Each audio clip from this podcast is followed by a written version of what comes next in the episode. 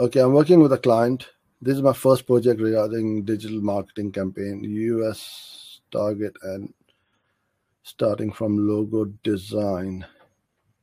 Logo design niche for two days, I didn't get a single impression.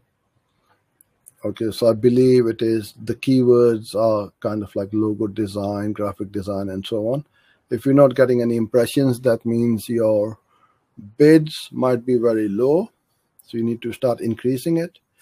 Go a bit broader keyword. Don't just go an exact match and try that as well. But I think it's most probably the, the bids which are very low. Uh, that's why it is uh, not giving you any impressions.